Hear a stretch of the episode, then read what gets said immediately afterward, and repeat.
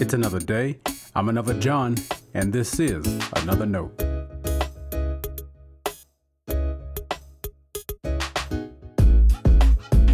Today's edition of Another Note is titled Enough to Remember. Our scripture reference today is Deuteronomy chapter 11, verses 18 through 21.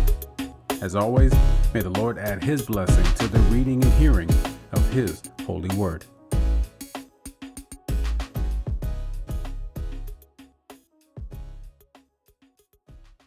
You shall put these words of mine in your heart and soul, and you shall bind them as a sign on your hand, and fix them as an emblem on your forehead. Teach them to your children, talking about them when you are at home and when you are away when you lie down, and when you rise. Write them on the doorpost of your house and on your gates, so that your days and the days of your children may be multiplied in the land that the Lord swore to your ancestors to give them, as long as the heavens are above the earth. This is the word of our Lord. Thanks be to God.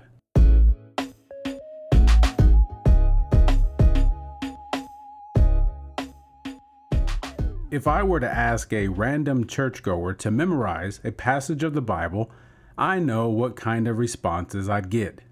I know what kind of responses I've gotten. Brother, they'll tell me, I'm old. I'm not good at reciting Bible verses. There's not a lot of room left up there. I'll chuckle, of course. They'll only tell me I don't know what it's like to be older. If they're younger, They'll say something about their short attention span. They can barely remember what they had for breakfast, much less remember an entire passage of Scripture. They'll assure me they'll find the time when they're older or, you know, less busy. What's funny is, I can ask someone to sing a 50 year old song and they'll have no problem doing that. Ask about that one playoff game and I'll hear names, stats, and everything else in between we should give ourselves more credit. We're better at remembering things than we realize. Now, I'm not suggesting the book of Numbers, for example, stirs the same kinds of emotions your favorite song might. And there are monumental moments in sports that stand out in our minds. Plus, I don't quite want to compare God's commandments to games and pop music. But I do want us to remember God's commandments as much as I do and as much as I want you to. Please believe God wants you to more. When Jesus told us what the greatest commandment was, most likely he was thinking of Deuteronomy 6. That would not have been unusual. Loving God with all your heart was not a far out idea at all. Anyone would have said that was the greatest commandment. And that theme gets repeated. In Deuteronomy 11, we read a similar chorus Love God enough to recall the Lord's commandments.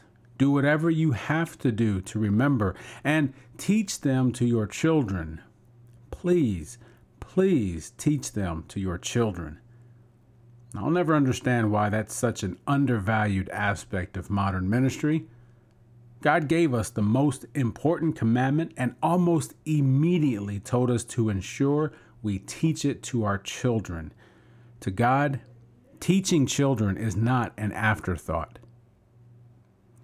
The command about commands in Deuteronomy 11 is to put these words of mine in your heart and soul. That isn't a cursory review of the Bible. That's a willingness to ingest Scripture into your very essence. How do you do that? However, you can. For the Jews, it was through the Tefillin and mezuzah. These were constant reminders worn by faithful people of God. How do you remember God's commandments? What tools do you use to recall passages of Scripture? There's no shortage of apps or reading programs. I encourage my church to memorize one verse of the Bible every week. That's a low level approach that's easy to begin. God wants us to know peace and wholeness. We do that through learning, sharing, and living out God's commands. Don't just listen to someone like me talk about the Bible. Do all you can to connect Scripture to your very being. Stay blessed.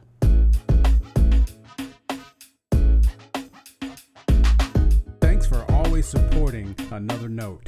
This is our daily devotional. I'll keep writing and recording as long as you keep listening and we keep growing. If you ever find another note on iTunes or anywhere else podcasts are available, make sure to leave a review so others can join us. The easiest way to connect with me is online at anotherjohn.com. God be with you.